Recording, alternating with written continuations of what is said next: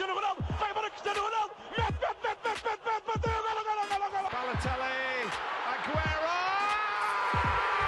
Posse de bola para Portugal, vai Éder, vai Éder, vai Éder, vai Éder, chuta, chuta, chuta!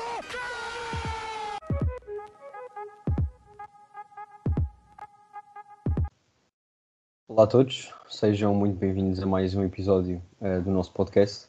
Hoje temos os habituais João Blanco e Rodrigo Canhoto, mas um convidado especial, Pedro Fragoso.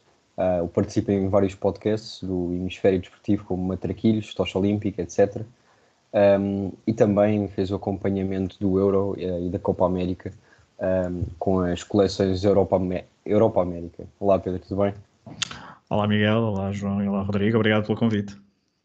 Nós é que agradecemos teres aceito o convite e estamos aqui para falar um, sobre as melhores equipas da história.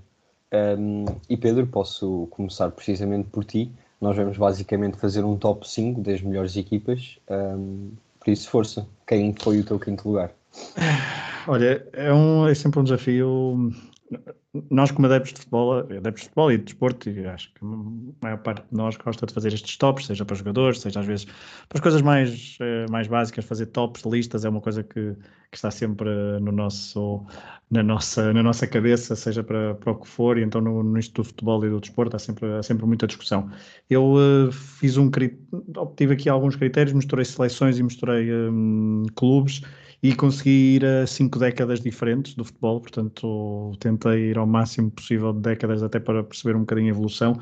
É-me complicado falar de, de uma ordem, mas eu vou, eu vou falar eu vou falar uma ordem e vou colocar aqui no meu, no meu quinto lugar vou colocar logo a primeira a seleção a nível de décadas, a mais antiga, que é o Brasil de, de 58 e 62, é o Brasil que é campeão mundial por duas vezes consecutivas, algo que depois disso ainda nunca mais ninguém conseguiu fazer, um, nunca mais nenhuma seleção conseguiu ser uh, uh, campeã consecutivamente do, de um mundial, campeão mundial. O Brasil de 58 foi, foi vencedor no Campeonato do Mundo da Suécia, vencendo a Suécia por, por 5-2 na, na final. Estamos a falar do primeiro torneio de, de Pelé, com, com 17 anos, uh, ele marca dois gols na final. Uh, também já, já, aqui também já havia a dupla Pelé-Garrincha, Garrincha aqui já não é tão decisivo, mas é uma dupla um, histórica e mítica do, do futebol mundial. Um, temos também, um, era treinada por, eh, pelo, pelo, treinador, pelo selecionador Vicente Feola, era uma equipa bastante ofensiva. Também tinha, por exemplo, Didi, tinha Vavá, tinha Zagallo, uh, Zito, Nilton Santos e Djalma Santos, por exemplo, na baliza. Gilmar era o guarda-redes e era numa altura em que o futebol brasileiro também se dividia um bocadinho pela dicotomia São Paulo-Rio de Janeiro, não, abran não abrangia muito mais uh, clubes do, do resto do país. E. Um, e também é engraçado que esta, em 1958 foi a única vez que uma seleção não europeia foi campeã mundial num, em solo europeu. Uh, todos os mundiais, uh, com exceção deste da Suécia, uh, em solo europeu foram, foram conquistados por equipas europeias. Uh, depois também inclui ainda o 1962, a equipa que consegue ser então bicampeã mundial. Isto também é preciso ver que estamos 8 anos e 12 anos depois do Maracanaço, uh, que era uma, um fantasma que o futebol brasileiro tinha. Mas a equipa do Chile, a equipa do Mundial do Chile em 62, que venceu a República Checa por a Checoslováquia, aliás, por 3-1 na, na final, Pelé lesionou-se muito cedo no torneio e aqui sim aparece Garrincha. Portanto, eu trouxe aqui estas duas, primeiro para, para falar de Pelé e depois de Garrincha. Portanto, uma seleção um, brasileira com, é uma, tem, tem, muitos, tem muitos recordes históricos e acho que o facto de nunca mais nenhuma equipa ter conseguido vencer por duas vezes consecutivas o Mundial, acho que é digno de, de registro. Muito bem, e já recuamos aqui à década de 50. Rodrigo, a tua é assim tão, tão antiga? Bem, olá a todos. Uh, tudo mais que eu tive assim uns contactos com alguém que estava infectado e neste momento uh, estou fora daquela que seria a minha zona de quarentena, portanto estou de máscara a gravar. Acho que, acho que é a primeira vez de certeza, portanto que alguém deve estar a gravar assim. Um, eu vou, curiosamente, para o ano do nosso nascimento, uh, da época 2003-2004, e fui buscar o Arsenal Porquê? Porque foi a única equipa da história, que acho que é um critério parecido com, com o do Pedro, porque é a única equipa que ganhou a, Premier League invicta. Nunca ninguém fez isso, a não ser o Arsenal, e grandes equipas que fizeram 60 e tal pontos, como Liverpool e City, nestes últimos anos, não conseguiram fazer isto. Uh, e depois também peguei por ser o Arsenal, que agora, esta época acabou em nono, a última vez que esteve na Champions, uh, é curioso que Miguel Arteta jogou frente ao Arsenal, frente ao Dortmund de Aubameyang. Uh, aqui esta curiosidadezinha da última vez que o Arsenal esteve na Champions. Um, e foi sobretudo por causa disto. Um, nunca mais ninguém ter conseguido vencer a Premier League invicta. E para, claro, os nomes que lá estavam, desde Lehmann, que descobri agora que marcou dois golos uh, na sua carreira, ao serviço do Schalke. O jovem Ashley Cole, uh, Patrick Vieira, uh, o Pires, Fabregas, um jovem Fabregas a aparecer, Thierry Henry, claro, o Sol Campbell. Portanto, muita qualidade nesta equipa do Arsenal. Por isso, talvez não seja a quinta melhor do mundo, mas eu quis destacar este facto de terem ganho a Premier League invictos, nunca mais ninguém ter feito, e que não são uma equipa, foram uma equipa fortíssima este Arsenal. Uhum. Blanco? Não estava a querer aparecer. Muito bem. Uh, olá, todos que nos estejam a ouvir. O meu quinto lugar aqui neste top, eu se calhar mais tarde ou mais cedo vou-me arrepender desta ordem, mas são das equipas. Pronto. A equipa que eu coloquei aqui em quinto lugar foi também fui buscar ali à década de 50, é o Real Madrid de 55 a 60. Portanto, o Real Madrid vence todas as primeiras cinco edições de, de Liga dos Campeões, ou Taça dos Campeões Europeus na altura, e ganha as uh, seguidas, e acho que isso também é um feito a destacar. Ganhas contra Reims na final, contra Fiorentina, contra Milan, contra Reims outra vez e contra Eintracht de Frankfurt. Portanto, o que é que eu quis destacar para além disso deste Real Madrid? Pronto, o Real Madrid conta com figuras como disse Stefano, Puskas, Gente e, e para alguns até criou uma espécie. Foi essa equipa que criou a ideia do, do futebol moderno, a questão de contratar os jogadores independentemente da nacionalidade, e aí percebemos através do de Stefano, que é argentino com origens italianas, do Puskas, que é húngaro, por exemplo. E pronto, desmistifica um pouco. São que representam as duas seleções, não é? Italiana e Argentina. Ou não? Estás a fazer perguntas que eu não sei. talvez, talvez é possível. Espanhola e Argentina, as duas. Ah, exatamente, exatamente. E só, no, e só não jogou no Mundial, uh, num dos Mundiais com uma das seleções, porque se lesionou no, antes do torneio. Bom, ainda bem que isso não era um facto. Mas o facto que é uma das rubricas do, do final do episódio. Mas, mas pronto, criou, desmistificou um pouco aquela ideia de que um país de Portugal tem de jogar só com portugueses. Bem que essa ideia em Portugal só se viria a desmistificar muito mais tarde, talvez com o fim do Estado Novo também tenha contribuído para tal. Mas ajudou a desmistificar essa ideia em alguns países. E também criou uma ideologia própria, que pronto, na altura era bola para o Stefani e para o Puskas que eles marcam bastante mas lá está, essa ideologia de futebol ofensivo, assim, num clube deve ter sido dos primeiros que criou essa tal filosofia. Uhum. Bem, uh, e sinceramente, um, a minha equipa é exatamente a mesma que a do Pedro, portanto não vou estar aqui a acrescentar muito. E uh, pronto, foi uma das equipas que destaquei depois a fazer a ordem sinceramente só a pus em último uh, por ser a mais antiga e obviamente que eu conheço pior. E esse foi o meu único critério para aparecerem em quinto lugar. Uh, mas pronto, foi o Brasil de 58 e 62, ganharam back-to-back -back o, o Mundial. Uh, mas pronto, o Pedro já falou sobre eles um, e tinham de ser destacados, mesmo que nós não os tínhamos, não tínhamos presenciado esta equipa. pelo que vemos, e história e filmes e vídeos, percebemos claramente que tinham de fazer parte deste, deste top. Rodrigo, uh, podes dizer já o teu quarto lugar? Ora bem, uh, eu tinha aqui Sport Lisboa e Benfica uh, em quarto lugar naqueles tempos entre 1960, mais ou menos até 64, 60, 61, 61, 62, porque ganham a Champions e curiosamente em 60 e 61 também ganham o campeonato. Em 62, 63 uh, ganham a taça juntamente com, com a Champions. Depois em 63, 64 ganham a taça, uh, ganham a taça e ganham o, o, campeonato. E depois, claro, ter aquela figura de Eusébio uh, ajuda muito. Era uma, uma era, um, ah, era uma equipa com jogadores onde destacava, claro, o Eusébio Uh, mas depois tivemos o Torres, o José Augusto, António Simões, Mário Coluna. Portanto, era uma equipa muito forte. Uh, a primeira equipa a quebrar aquela hegemonia que o Blanco falou uh, do Real Madrid na Champions, depois também teve ali muito tempo a ganhar o campeonato consecutivo, muito tempo não, foram 4 anos, e por isso é que eu destaque de 60 a 64, 65, porque depois em 65, 66 já, já não são campeões, não, não, ganham, não ganham nada, uh, ficam em segundo campeonato, ficam nos quartos finais da Champions, quartos finais da Taça, portanto acho que esta super equipa de Benfica acaba em 64, 65. Muito bem. Um, aqui um pouco para o teu coração. Um, bem, eu posso já dizer a minha quarta equipa, um, que acho que foi um, o Manchester United de 2007-2008. Um, do Porto, 2011. Eu podia, acho que eu pensei nisso, mas não quis estar aqui a, com clubismos uh, e fui mais internacional. Mas uh, 2004 não, não me espantava se coubesse num, num top 5.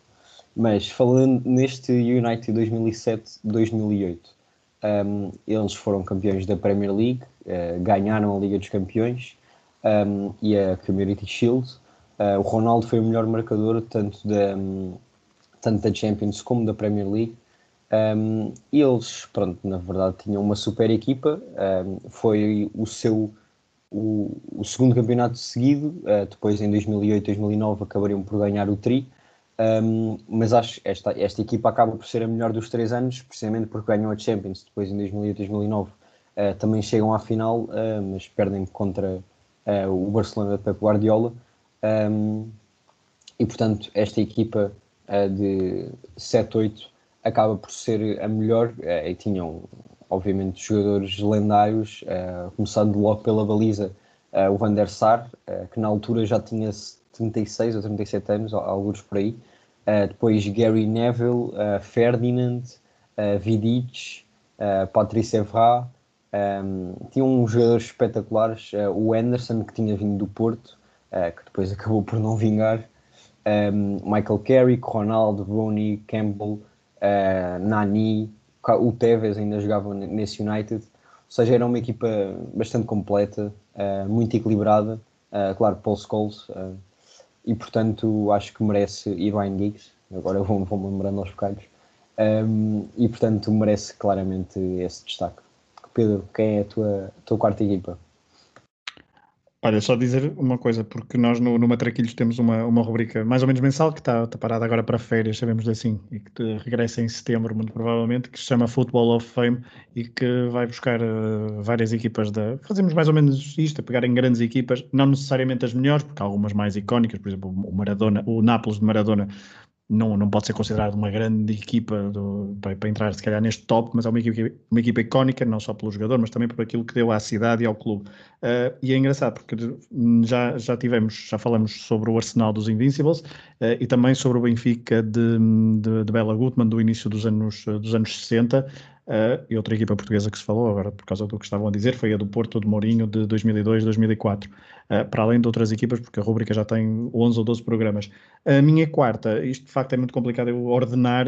Há pouco o João Blanco falava que ia se arrepender da ordem, eu provavelmente também me vou arrepender da ordem, mas eu vou colocar aqui o AC Milan de Arrigo vamos à década de 80.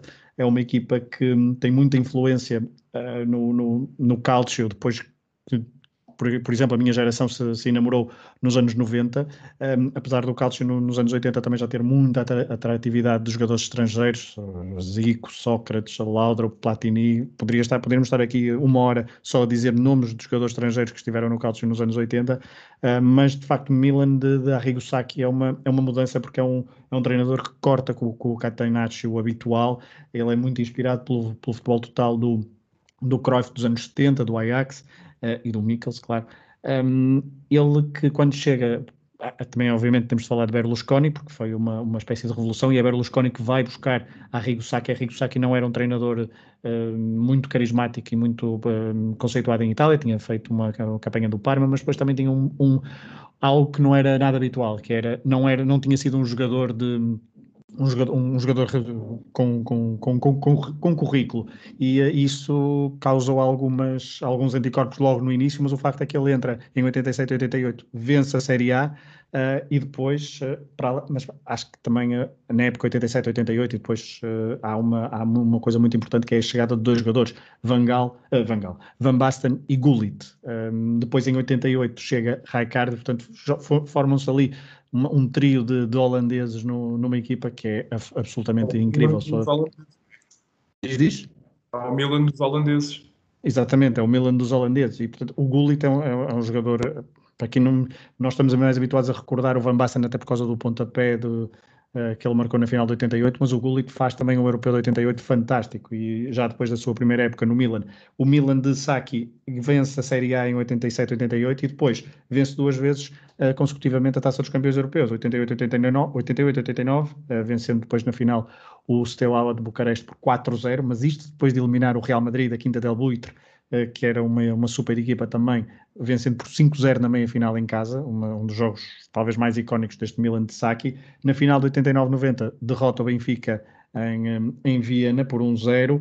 Um, depois em 90-91 é eliminado pelo Marselha, mas esta é uma equipa de facto que, que muda muito a forma de jogar de, do futebol italiano, acaba com o livro, um 4, passa a jogar num 4-4-2 que parece um 4-4-2 clássico, mas é tudo menos isso, introduz muito conceito de pressing alto, uh, uma coisa que se calhar estamos muito habituados agora a ver, mas que uh, isto, o futebol é, é, muito cíclico e de facto o Sacchi foi um, uma espécie de revolucionário ali no futebol italiano e por isso é que eu o trago aqui para este quarto lugar.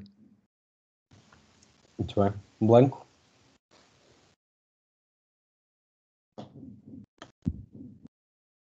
Já estava, já estava ligado. Agora está desligado. Voltaste a desligar. Estás desligado. Agora já está. Então o meu telemóvel é que está lento. Pá. Pronto, eu para quarto lugar uh, escolhi exatamente a mesma equipa do Pedro. Portanto, Milan ali final de década de 80 início da década de 90 e como ele já disse tudo não, não vou dizer não vou repetir mais nada basicamente mas pronto temos o mesmo quarto lugar então Blanco podes avançar já para o, para o teu terceiro muito bem, o meu terceiro já foi aqui mencionado, mas não é bem do mesmo período. Eu também peguei no Manchester United, tu pegaste aí mais do 2008. Eu fui por um período um bocadinho maior, se calhar expliquei-me aqui um bocadinho. Eu peguei de 99 a 2009, pronto, porque não foi assim uma equipa que criou não criou uma hegemonia declarada, porque lá está, houve campeões da Premier League entretanto, mas porquê é que eu quis destacar esta equipa? Porque pronto, conquista aquele triplete em 99 e sabemos muito bem como é que ganhou o final do Champions, com dois gols já, já nos descontos. Agora não sei se o primeiro foi já nos descontos aos 89, mas pronto, dois gols tardios.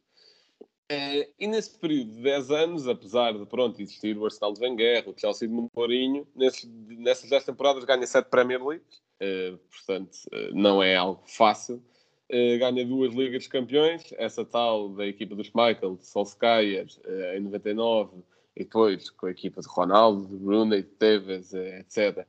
Em 2008, chegando ainda à final, como o Rocha estava a dizer, em 2009, mas perdendo para um certo Barcelona de Pep Guardiola, que tenho certeza que vai ser mencionado mais cedo ou mais tarde, e neste período de 10 anos, o que eu destaco aqui é a capacidade de renovar, porque começa com uma super equipa, acaba com uma super equipa, tem super equipas lá no meio, jogadores como Giggs, Scholes, Michael Cantona, Ronaldo, Rooney, Neville, Ferdinand, Neville, os dois.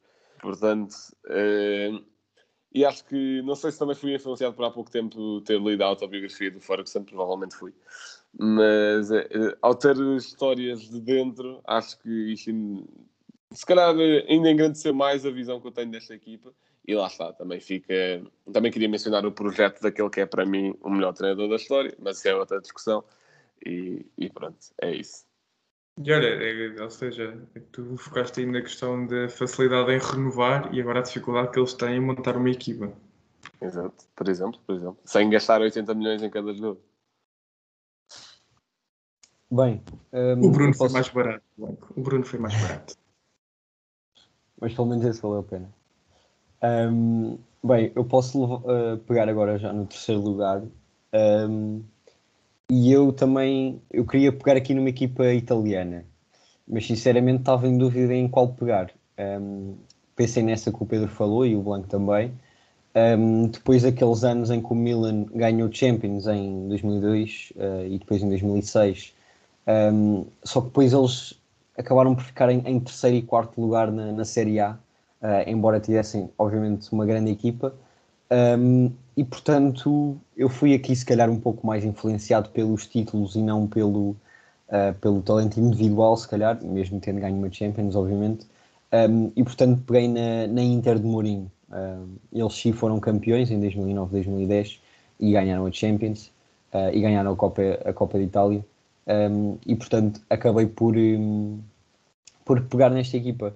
Uh, eles, pronto, o percurso, se calhar, nós já conhecemos muito melhor, uh, principalmente na Champions. eles, pronto, quartos finais, eliminaram o CSKA, mas um, em todas as outras eliminatórias, eliminaram Chelsea eliminaram Barcelona e eliminaram uh, na final Bayern por 2-0. Um, e, e, esta, e foi pronto, uma, uma equipa mítica.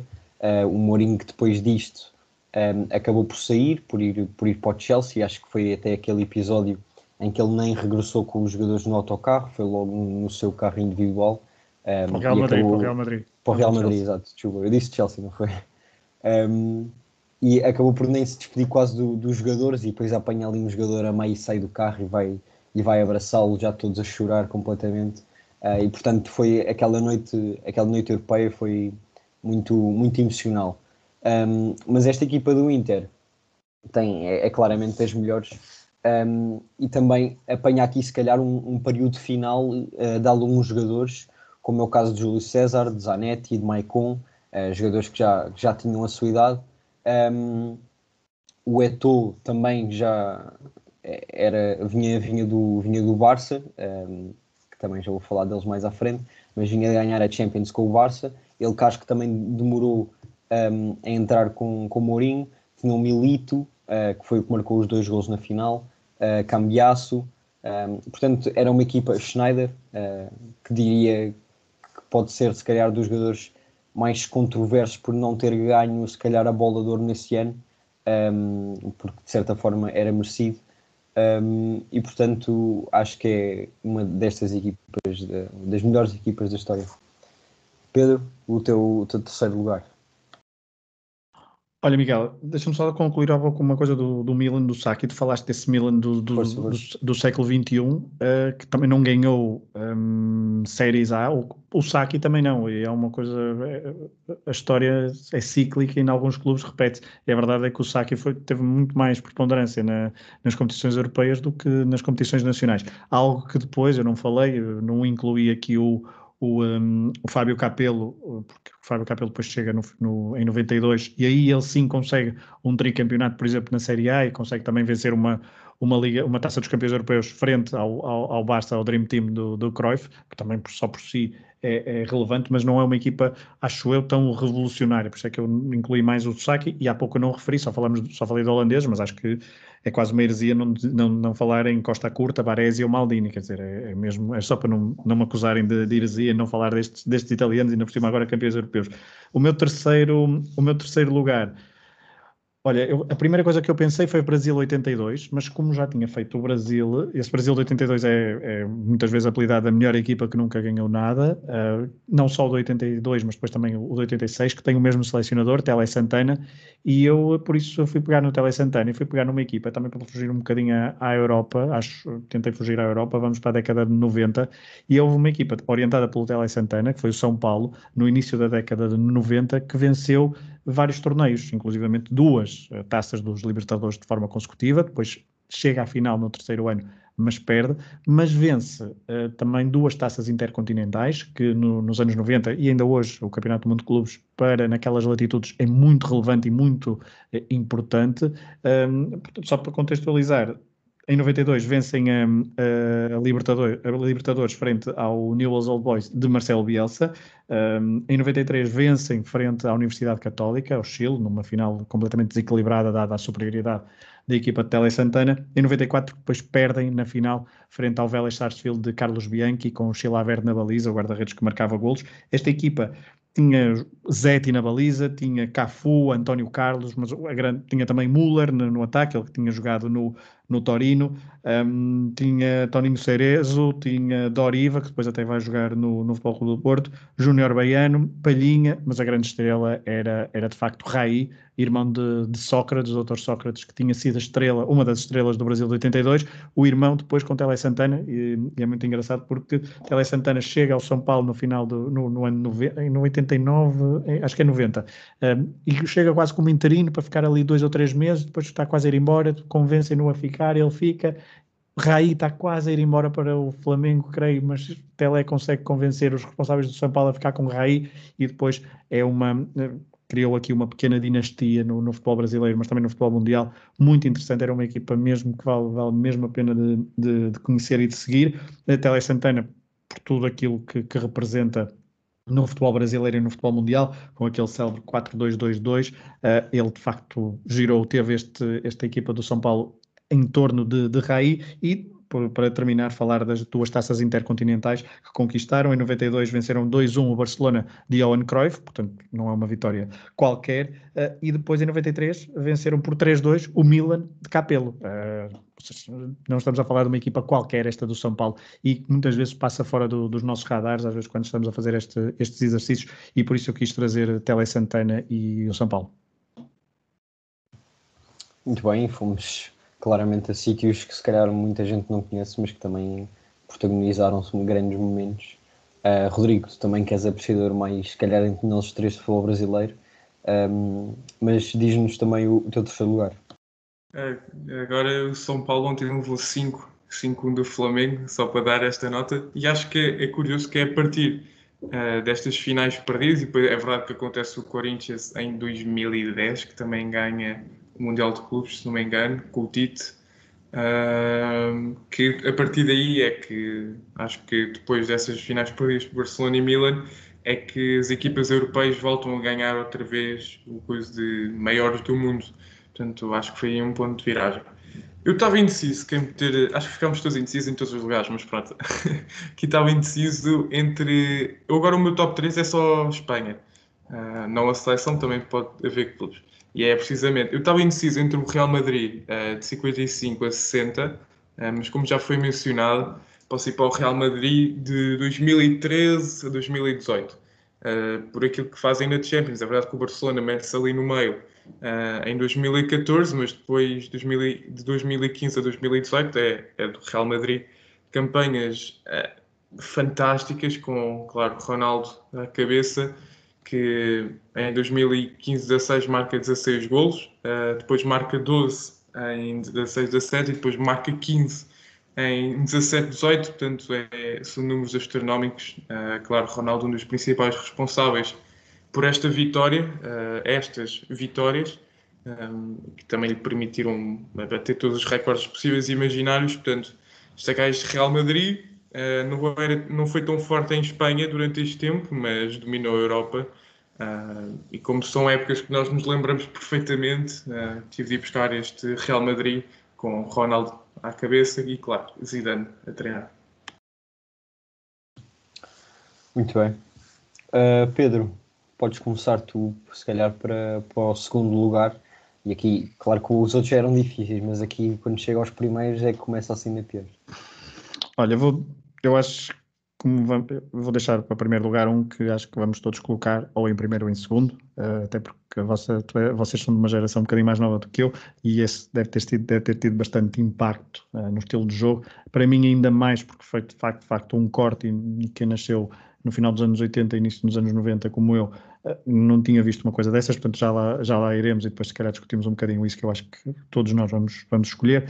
Um, eu vou ficar em segundo lugar com a, com a República Federal Alemã, com a Alemanha, mas era na altura RFA, de 72, 74, um, que conseguiu uh, ser campeã europeia em 72 e depois campeã, europeia, campeã mundial em 74 em casa, porque é uma equipa que também, lá está, também fazer um bocadinho de publicidade, fizemos um episódio sobre isto sobre, no, no Matraquilhos um, e na altura eu vi alguns jogos desta seleção entre, entre 71 e 74 e de facto é uma seleção é uma seleção incrível. Há quem defenda mesmo que é a melhor seleção alemã uh, de sempre, uh, e tendo em conta o, o, a amostra que existe, não é fácil estar, uh, não é fácil ser considerada, considerada a melhor de sempre a seleção alemã.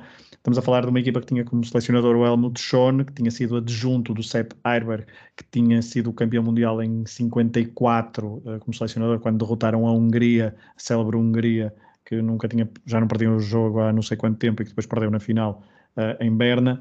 Uh, e depois é importante contextualizar esta RFA porque estamos a falar num período em que a Bundesliga nasce em 1960, no início dos anos 60, uh, está, isso impulsiona muito o futebol, o futebol alemão, também estamos num período pós-guerra, a guerra tinha terminado não, assim, há não muito tempo, e, e também ao mesmo tempo esta seleção dos anos 70 da RFA é uma seleção que vem de boas fases finais a nível de, de, mundiais. Em 66 perde a final em Wembley frente à Inglaterra, em 1970 perde na meia final frente à Itália naquele que é considerado o jogo do século, um, portanto está sempre ali perto de, de, vencer e só depois só consegue vencer. Em 72 com uma equipa, uh, selecionador Helmut Schoen, mas de facto é uma equipa incrível, quer dizer, o Sepp Maier na baliza, o Schwarzenbeck um, como escudeiro do Beckenbauer, aquele livro de, muito característico desta, desta altura, o Paul Breitner, 20 anos, com aqueles seus cabelos uh, meio, meio hippie ali a fazer uh, o corredor esquerdo. Temos o Hugh Pinkens, que depois foi treinador do, do Benfica, que aqui também muito jovem, extremo, uh, extremo direito. O, no meio campo temos um Netzer, que depois chega a jogar no Real Madrid, que era um, um loiro, assim também uh, com muito, muito estilo, a lembrar, assim, alto, a lembrar um bocado depois também nos anos 80 o Dr. Sócrates, porque também por causa da altura e por causa da elegância que punha no jogo. Um, mas, obviamente, não se pode deixar de falar de, de Gerhard, Müller, que é o artilheiro do, do, do Europeu de 72. Uh, no Euro 72, a Alemanha, RFA, bate a Bélgica 2-1 na meia-final e 3-0 a União Soviética. Müller faz dois bis e depois no Mundial de 74 há algumas diferenças nível, na, na equipa, por, por exemplo, a chegada de, de que não tinha estado no Euro 72, que é um, é um jogador já de 30 anos, já experiente, já tinha estado no Mundial de 70, mas que vem trazer muita qualidade à equipa uh, e, um, e, de facto aqui é uma equipa muito, muito interessante que joga, joga muito bem. Há um jogo em Wembley de apuramento para o, para o Europeu de 72 que ganham 3-1 em Wembley. Um, é, jogam, jogam mesmo muito bem. Aquilo é um, é um, jogo, é um jogo quase irrepreensível, tirando o golo sofrido, obviamente. Um, mas, mas esta, esta RFA também, ao mesmo tempo que o Bayern de Munique e o Borussia de Mönchengladbach dominam uh, quer na Alemanha, quer depois na Europa, porque o Bayern de Munique tem ali uma série que faz tricampeão consecutivo, campeão europeu, uh, já depois de, da RFA ser campeão europeu e mundial, e, mas o Borussia de Mönchengladbach também tem alguns sucessos europeus, não só na taça, na taça dos campeões europeus, chega a uma final, perde, mas vence uh, uma taça UEFA. E, portanto, esta equipa é mesmo uma das melhores seleções de sempre, porque jogava muito. Muito bem, é sempre bom também ouvir estas histórias, uh, claramente de equipas que nós não conhecemos tão bem. Uh, Rodrigo, quem é o teu segundo lugar? Ora bem, o meu segundo lugar foi uma, uma seleção que ainda conseguiu fazer melhor que, que esta Alemanha. Estou a falar da seleção espanhola, que é campeã europeia em 2008, campeã, campeã mundial em 2010 e campeã europeia novamente em 2012. Uh, uma seleção uh, com muitos, muitos jogadores a jogarem uh, em Espanha. Por exemplo, no Mundial de 2010, só Pepe Reina, uh, Pepe Reina, Fernando Torres e Fabregas jogam em Inglaterra. De resto, joga tudo em Espanha e acontece exatamente a mesma coisa. Quer dizer, um jogador a mais no Euro 2012. em que Pepe Reina continua em Liverpool, uh, Juan Mata está no Chelsea, algo que talvez não nos lembremos, uh, David Silva no City e Fernando Torres no, no Chelsea. É ele que no, no, no Mundial 2010 uh, eh, estava no Liverpool. Uh, uma seleção que ganha tudo. nestas competições oficiais tem apenas uma derrota no Mundial de 2010, porque nos europeus ganhou, ganhou invicta. e é impressionante, ou seja, claro, muito inspirada ao estilo de Guardiola, os jogadores muito rotinados, porque se formos ver uh, os convocados, principalmente de 2010 para 2012, não há quase mudanças. Uh, apenas tem aqueles que já, já eram velhos no, no Euro, de, uh, no Mundial 2010, como Marchene e Capdevila, que saem. mas não houve dificuldade de renovação para esta seleção espanhola nenhuma neste, neste espaço de tempo que permitiu ganhar dois europeus uh, e o Mundial com apenas uma derrota. Muito bem. Um, bem, o meu segundo lugar, um, esta, esta seleção que o, que o Rodrigo, seleção de vários anos que o Rodrigo falou, um, também estava no meu top 5, mas eu depois acabei por tirá-la um, para, para dar lugar a outras, porque se calhar muitos dos jogadores uh, que estão nessa seleção, nós vamos falar uh, ainda na, na, seleção que está no primeiro lugar, e portanto uh, quis aqui falar de outras seleções. E acabei por escolher um, a seleção brasileira de 2002. Um, e isto porquê? Um, porque acho que principalmente, e pegando aqui na história do Ronaldo, Ronaldo Fenómeno, acho que foi, foi se calhar assim, pronto, toda a gente sabe, ok, o Kaká também, mas era pegar no Ronaldo pela, pelas épocas anteriores. ele em 98, 99 Uh, jogou muito pouco pelo Inter, uh, lesionou-se bastante em várias partes do corpo. Um, depois, um, na época a seguir, uh, também continuou a jogar pouco um, porque estourou o joelho uh, e basicamente ficou de fora não sei quantos meses, seis meses, acho que foi uma coisa assim. e depois voltou, voltou em, em 2000, voltou a lesionar-se no joelho, depois voltou em 2001 um, e aí, já com mais alguns cuidados, mas, mas sempre com pinças, um, não, não fez muitos jogos, fez cerca de 20 jogos, penso eu, uh, nessa época do, do Inter. Uh, e, e, e, a Inter estava com a esperança de, de, ganhar a Série A e a Copa, uh, que eram títulos que já os, lhes fugiam há algum tempo, não conseguiram e Ronaldo vai para a seleção e acaba por ser campeão do mundo. Um, e isto acaba por ser, se calhar, um, um fator bastante importante uh, na carreira de Ronaldo, porque um jogador que veio de tantas, tantas lesões um, e, me, e, consegue ganhar aquela, aquele Mundial em 2002 foi, de certa forma, uma, uma das razões uh, para o Real Madrid o ter ido buscar. Uh, o, o, Ronaldo também fez força para sair, é verdade. Um, mas um jogador que nas últimas três épocas tinha feito não muito mais do que, do que 20 jogos é, é uma coisa arriscada, no mínimo dizer. Um, portanto, eu fui buscar esta seleção do Brasil. Claro que o Ronaldo um, pronto, tem, tem este destaque um, e marcou os dois golos na, na final frente, frente à Alemanha, eh, esta Alemanha que também era bastante boa. Um, mas depois tinham outros jogadores como Rivaldo, que, que estava no Barça, Cleberson, que ainda jogava no Brasil, Ronaldinho, que uh, estava no PSG, penso que iria sair nesse, nesse ano para o, para o Barcelona.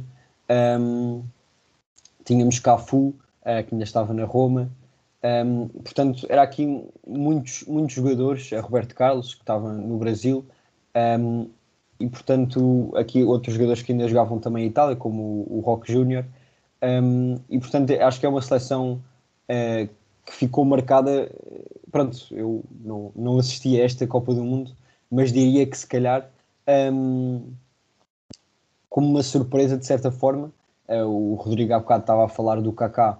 Uh, o Kaká, pronto, ainda era, digamos que novo nesta altura, Estava no São Paulo Estava no São Paulo, exato. Uh, penso que ele, não sei se chegou a jogar na Copa do Mundo, mas uh, na final acho que não jogou. Um, mas era claramente aqui um, um dos jogadores que se estava a ver que ia, que ia dar craque. e já sabemos que o Rodrigo é muito fã do Kaká, portanto não posso aqui mencioná-lo. Um, mas pronto, era mencionar esta, esta seleção, que acho que foi também a seleção um pouco espetáculo, porque Ronaldinho, Rivaldi e Ronaldo no ataque uh, é uma coisa que, que não se vê todos os dias.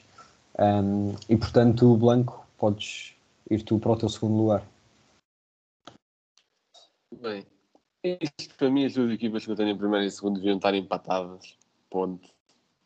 Mas como. Porque, por cá que me está a espantar é que esta equipa que eu estou indecisa, pronto. Os vossos primeiros lugares são de certeza o Barcelona do Guardiola. Pronto, também tenho aqui no meio. Mas há aqui uma outra equipa que ainda nenhum de vocês mencionou e que para mim é, não, está no mesmo patamar, mas eu vou deixar para primeiro só para. Sim, exatamente, é Sporting 2021, obviamente. E, mas, epá, eu vou deixar essa para a primeira, talvez, porque lá está, isto para mim são duas equipas que ficam empatadas, vou deixar para a primeira para falarmos de outra equipa no primeiro lugar, sem ser o Barcelona. Portanto, falo eu agora um bocadinho do Barcelona, eh, só para dar o cheirinho e vocês continuam. Portanto, Barcelona 2008-2011 de Pep Guardiola. O que é que não há de dizer sobre esta equipa? Criou uma identidade própria e acho que isso também é muito importante quando falamos de uma equipa da história, criou um estilo próprio que é o tiki-taka e isso sempre ficará associado ao Barcelona e também é, independentemente do treinador seja na frente do Barça há sempre essa pessoa que consegue seis títulos numa primeira temporada, ou seja, La Liga, Copa do Rei, Supertaça Espanhola, Supertaça de Peia, uh, Liga, aliás, não é uma temporada, num ano, uh, Liga dos Campeões e Mundial de Clubes, portanto ganha tudo o que há para ganhar, para não falar de um Super Messi, que pronto, ganha, joga o que joga, não é? De um super meio campo com a chave Iniesta e Busquets e, e pronto. E o resto vou deixar para vocês porque vou ter de focar a minha argumentação para o primeiro lugar. Então já agora, já que vai ser uma equipa diferente, podes, podes pegar já. Pronto, vou recomeçar isto para a terceira vez, uh, devido a problemas técnicos. O, a equipa que eu escolhi para o primeiro lugar, que lá está, volto a dizer, para mim, o primeiro e o segundo lugar ficavam empatados, é o Ajax de Cruyff. Portanto, mais uma vez, não sei como é que não está presente no, nos vossos tops sequer, que para mim é uma equipa que se destaca claramente da maior parte, lá está a parte do Barcelona de Guardiola, Portanto, eu escolhi aqui o período de 65 a 73, mas acho que também, até dentro deste período, dá para dividir é, de, do Ajax 65 a 69, que, ok, vence quatro vezes o campeonato holandês e chega a uma final de Liga dos Campeões em 69, onde perde para o AC Milan, 4 a 1. E acho que isso, não sei se foi um bocadinho o que se chama em inglês de wake-up call, que entretanto a equipa virou um monstro, porque uh, fica uma temporada de interregno, mas depois ganha três Ligas Campeões seguidas. E lá está, neste tal período de oito anos, vence oito vezes a Liga Holandesa. Porquê é que eu decidi pôr esta equipa em primeiro, à frente do Barcelona de Guardiola? Pronto, os dois criam identidades. Em primeiro lugar, porque gostas de Guardiola. Nunca, não é não gostar de Guardiola, não é nada disso. É, é em primeiro lugar, ambas criam identidades próprias, uma o tiki-taka, outra o futebol total, portanto, nesse critério, meio que empatados. Depois, uh, epá, só que eu acho que o Ajax é aqui o pioneiro do, do chamado 4-3-3, mas para eles não é 4-3-3 nenhum, porque eles andam, é o chamado carrossel, eles, ah, é sempre uma troca posicional constante, é, são defendes tu, defendo eu, e acho que essa. Ok, claro que existiam posições do género Kroos, obviamente que vai estar é, obviamente que o Nerskans vai estar no meio campo, obviamente que o Vazovic vai estar a defender, mas pronto, não é algo fixo e acho que isso torna os jogadores também mais completos e isso e acho também importante destacar essa questão.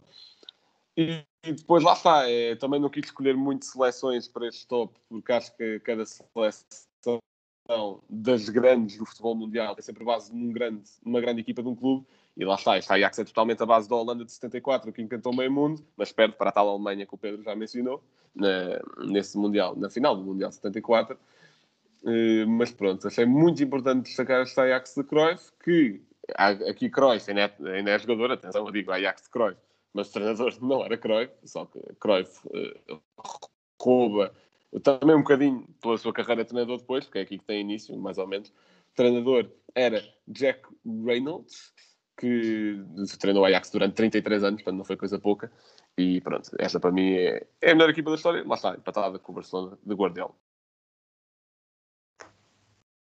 Muito bem. Uh, Pedro, se calhar podes pegar tu também para fazer essa comparação que acho que quis fazer com, com este Ajax. É, há pouco falei de, deste Ajax uh, por causa do, do Milan, do, do Saki, que foi de facto uma, da, uma das inspirações, é uma, da, uma das inspirações para muita gente, mas também foi para o Saki, e também é para, para o Guardiola, mas por uh, é, é quase em, em, escada, não é? Porque este, este, este Ajax que o, que o João falou é um Ajax que, que tem ali uma. Nós também há um episódio do, do Matraquilhos do Futebol of Fame sobre este Ajax. Uh, nos anos 60, de facto, ainda o futebol holandês ainda estava muito, uh, muito. era muito amador, mas depois sofreu ali uma. Uma, uma profissionalização muito importante e obviamente que uh, com, o, com o treinador o, o Mikkels e depois também com o, com o Romeno e depois com o Cruyff como pilar, o número 14 ali no meio campo, acho de facto é, é mesmo muito importante e isso foi a passagem depois do, do Cruyff para Barcelona como jogador e depois como treinador, aí é que eu quero chegar ao Barcelona de Guardiola como, como treinador. Eu dentro deste top eu escolhi uh, seis, portanto eu consegui abranger seis décadas, foi um dos meus critérios, e também quis trazer uma equipa que tivesse visto jogar. O Barcelona, eu não, eu não vi jogar o Barcelona de, do, Dream Team, do Dream Team, do, do, do Cruyff, uh, já era nascido, mas não vi jogar, mas do, a minha primeira equipa internacional que eu me lembro de ver jogar é o tal Barcelona do, do Ronaldo, há pouco falavas do Ronaldo, Miguel, um, e este, este, essa, essa época de 96, 97, para quem via jogos de vez em quando na TV, eu nasci quando davam da Liga Espanhola, uh, vocês não são dessa, desse tempo em que nós só tínhamos assim um de vez em quando jogo para, para ver e de vez em quando aparecia o Barcelona e era aquela, essa temporada, a única temporada do Ronaldo no Barcelona é completamente incrível e por isso é que eu gosto também muito deste, deste clube, essa temporada com Bobby Robson ao comando. Mas o Barcelona de Guardiola é um Barcelona, é um Barcelona muito influenciado pelo, pelos tempos do Guardiola como, como jogador com o Cruyff, um, mas também aproveita, uh, o Guardiola chega a 2008 a, a, a, como treinador principal ao Barcelona, lá porta o treinador, foi muito criticado na altura porque era um treinador sem, sem experiência. Uma das primeiras decisões foi dispensar três jogadores, uh, reparem, Ronaldinho, Deco e, e Samuel Eto'o. Samuel Eto'o depois fica, acaba por ficar no plantel, mas para decisão, uh, primeiras decisões, dispensar estes dois jogadores que tinham sido tão fundamentais na, na, nas equipas anteriores, era mesmo um corte e foi, foi algo a matar. E que, inclusivamente, 2008, a primeira, a primeira época, não começa nada bem e foi muito contestado Guardiola no início da, da sua campanha como treinador no Barcelona, mas uh, o, o Guardiola apanha aqui, obviamente, uma conjugação para, para, os, os, mais críticos. Eu acho que muitos pegam nisto, que é apanha aqui uma conjugação de jogadores inacreditável, seja os jogadores da canteira, que são com um peso muito histórico, como Valdés, Piquet, Puyol, Busquets, Xavi, e Iniesta, e depois também da canteira, obviamente, apanha um, um Lionel Messi um, estratosférico, capaz de, de, resolver todo, todo o tipo de problemas que, que, que os adversários uh, colocavam, mas também destacar, já que falamos muito de, de holandeses, uh, este Barcelona do, do Guardiola também não, não, talvez não existisse se Van Gaal e Rijkaard não tivessem sido dos treinadores antes, pela forma como foram estruturando o clube e também como foram uh, introduzindo as suas ideias uh, do, do, do, futebol uh, holandês neste Barcelona, que de facto tem uma ligação umbilical desde o tempo de Cruyff ao futebol holandês tempo de Cruyff como jogador e também Neskens agora, mas de facto é uma, esta equipa do, do, do, do Guardiola vai buscar muitas influências, seja a Cruyff, a Mikkels, a Saki, um, até ao Brasil de 82, de cá a pouco falei, um, o facto de ter, por exemplo, muitos jogadores técnicos, poucas posições fixas, é, é, de facto aqueles movimentos constantes, o toque rápido, curto, é, é, foi uma equipa para mim maravilhosa e, um, e um privilégio poder, poder, poder ser contemporâneo desta equipa. Uhum. Bem, eu para falar deste, deste meu primeiro lugar também, pronto, é o Barcelona de, deste, do Guardiola. Um, e precisamente isso que o, que o, Pedro estava a falar, dessas dispensas que o, que o Guardiola fez assim que chegou, um, é de certa forma surpreendente, porque obviamente uh, Ronaldinho e Deco, que foram os que acabaram mesmo por sair, uh, foram jogadores com uma preponderância gigante uh, no Barcelona um, e tinham sido contratados precisamente para isso. E, e, nós olhamos para, para a equipa do, do Barcelona que depois Guardiola acabou por utilizar um, e realmente é, é, é, difícil de pôr a todos, isso, isso não há dúvida. Um, agora, por jogadores como Ronaldinho e Deco, é porque Guardiola tinha mesmo um plano, um, não sei se era só uma questão tática, mas se calhar um plano também de reconstrução do plantel e, e, também, porque pronto, o Barcelona não vinha propriamente de, uma, de épocas assim de, de muitos títulos.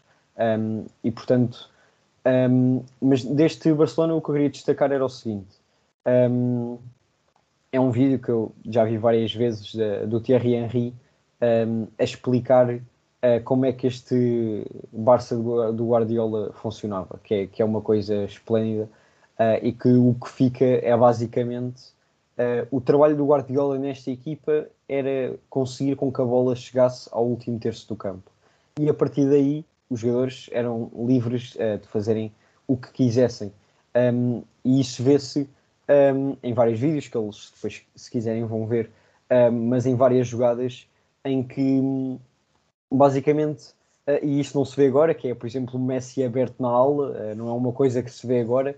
Uh, Messi é obviamente o playmaker deste Barcelona, mas era Messi aberto, Thierry Henry aberto, e estou no meio, e depois os, os, ai, os, os do meio campo, Xavi, Iniesta e Busquets, um, e depois na final da, da Champions até acabou por jogar Yaya Torre.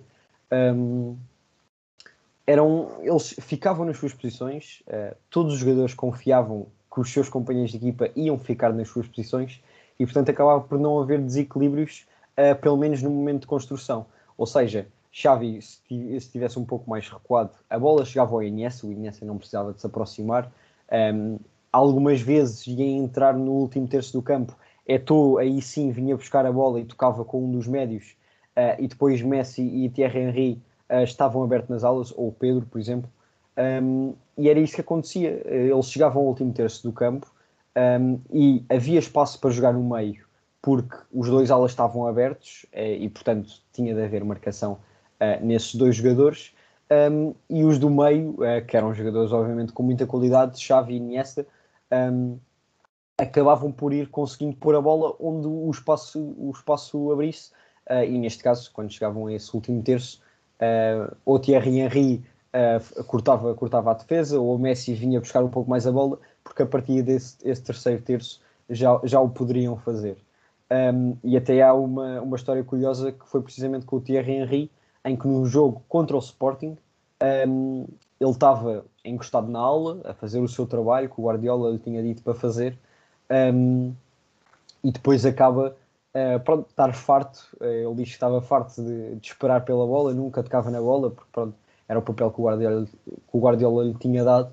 Ele acaba por vir para o meio, uh, lá faz uma jogada com o Messi e o Messi acaba por marcar ao Sporting, isto no intervalo, um, e depois diz que o Guardiola acaba por tirá-lo no fim da primeira parte. Um, porque realmente o Guardiola confiava no seu plano e quando tinha o seu plano não queria que ninguém uh, o demovesse dele, digamos assim. Um, e portanto foi claramente uma equipa que mudou uh, o paradigma europeu, uh, principalmente mundial, e claro que teve também muita influência, porque Valdés, Piquet, Puyol, Busquets, Xavi, Iniesta, um, Pedro, eram todos jogadores que jogavam naquela seleção de Espanha, que acabou por ser duas vezes campeã europeia e uma vez campeã mundial, e portanto veio, veio muito daqui um, e é para mim a melhor, a melhor de sempre. Uh, Rodrigo, força. Ora bem, uh, porquê de eu ter colocado este Barcelona uh, em primeiro lugar como a melhor equipa da história? Um, em primeiro lugar, pelos títulos que conquista, nunca ninguém conquistou tantos títulos num ano, uh, isso aí vale uh, quase tudo, ou seja, acho que era um argumento suficiente. Depois a mistura de estilos que o Pedro falou, uh, e mesmo assim o Barcelona consegue ter uma identidade própria. Nós dizemos Barcelona, Guardiola, Tiki-Taka, e mesmo no meio desta mistura de estilos, que acho que só engrandece ainda mais a figura do Guardiola. Uh, porque, ou seja, foi alguém que estudou, ou seja, alguém para teve de ver muito jogo, claro, também foi jogador, também foi conhecendo as equipas por dentro, Uh, mas foi alguém que teve de estudar para conhecer estas equipas todas, que é para depois originar o seu próprio estilo.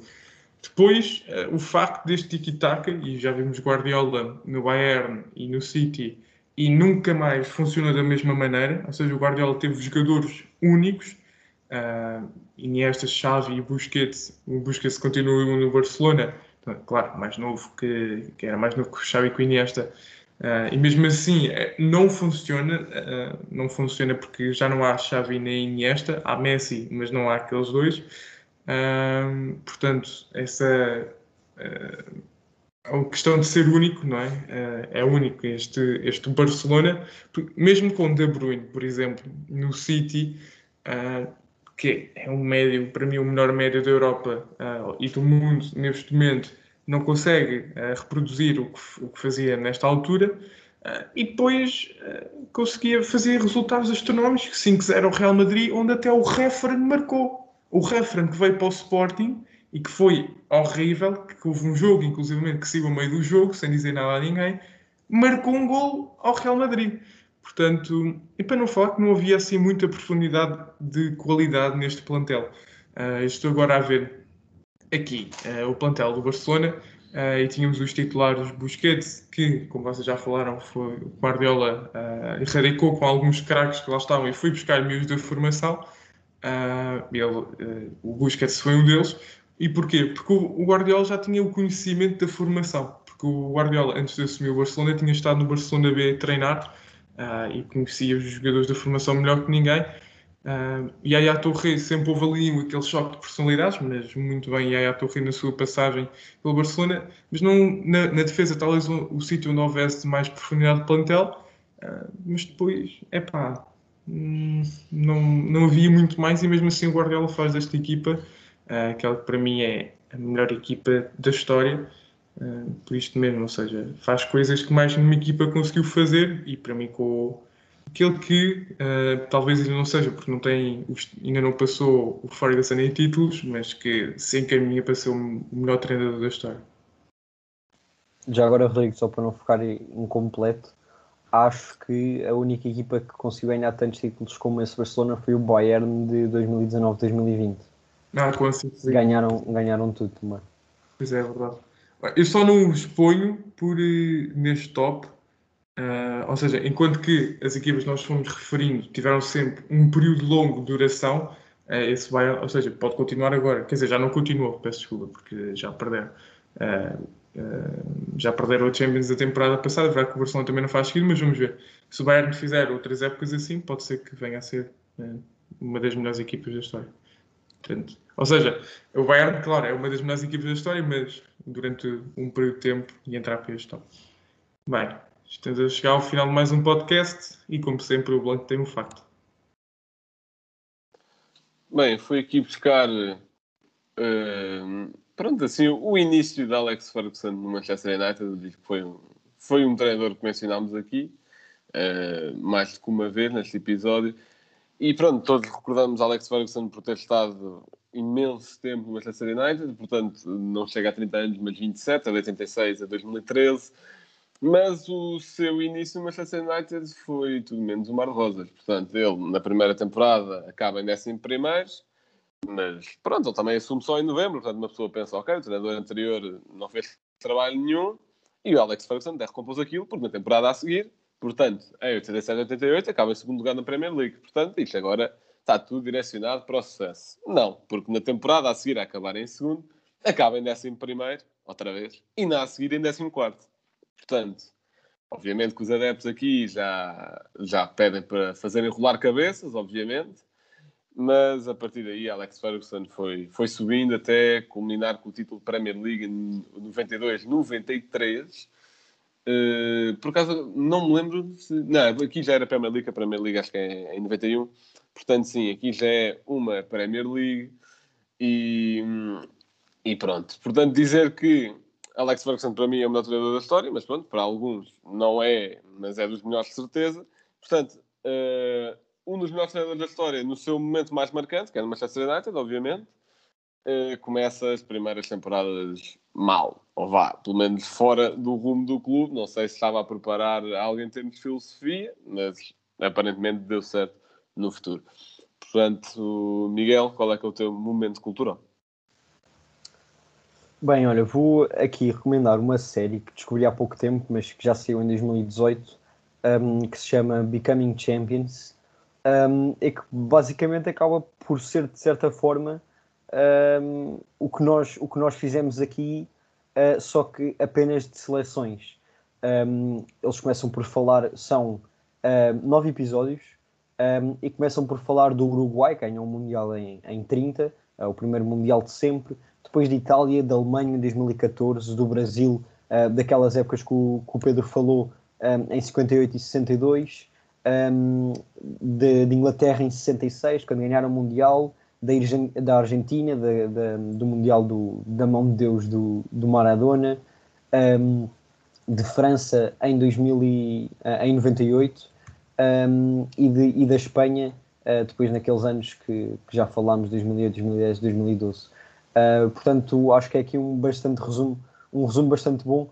Uh, se quiserem isto que nós fizemos, só que apenas seleções.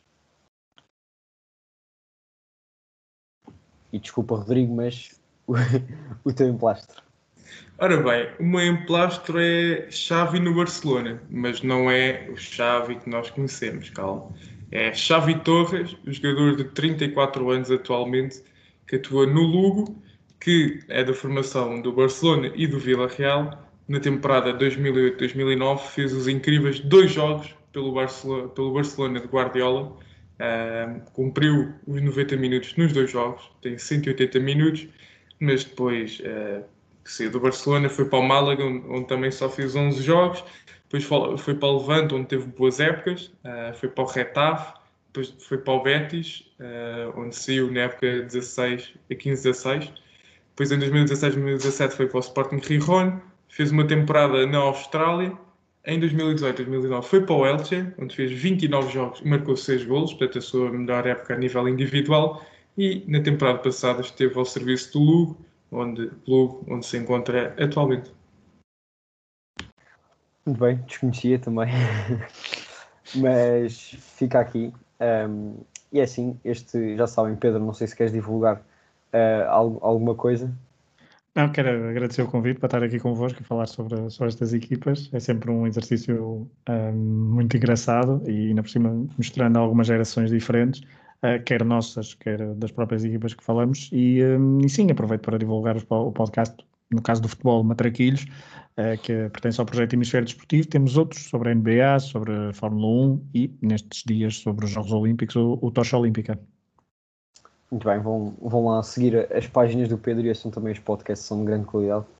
Um, e espero que tenham gostado. Uh, foi este episódio, fiquem bem e até à próxima.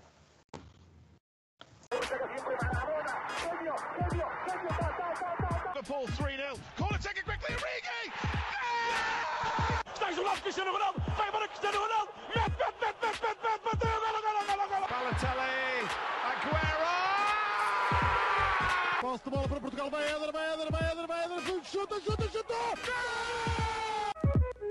Gol!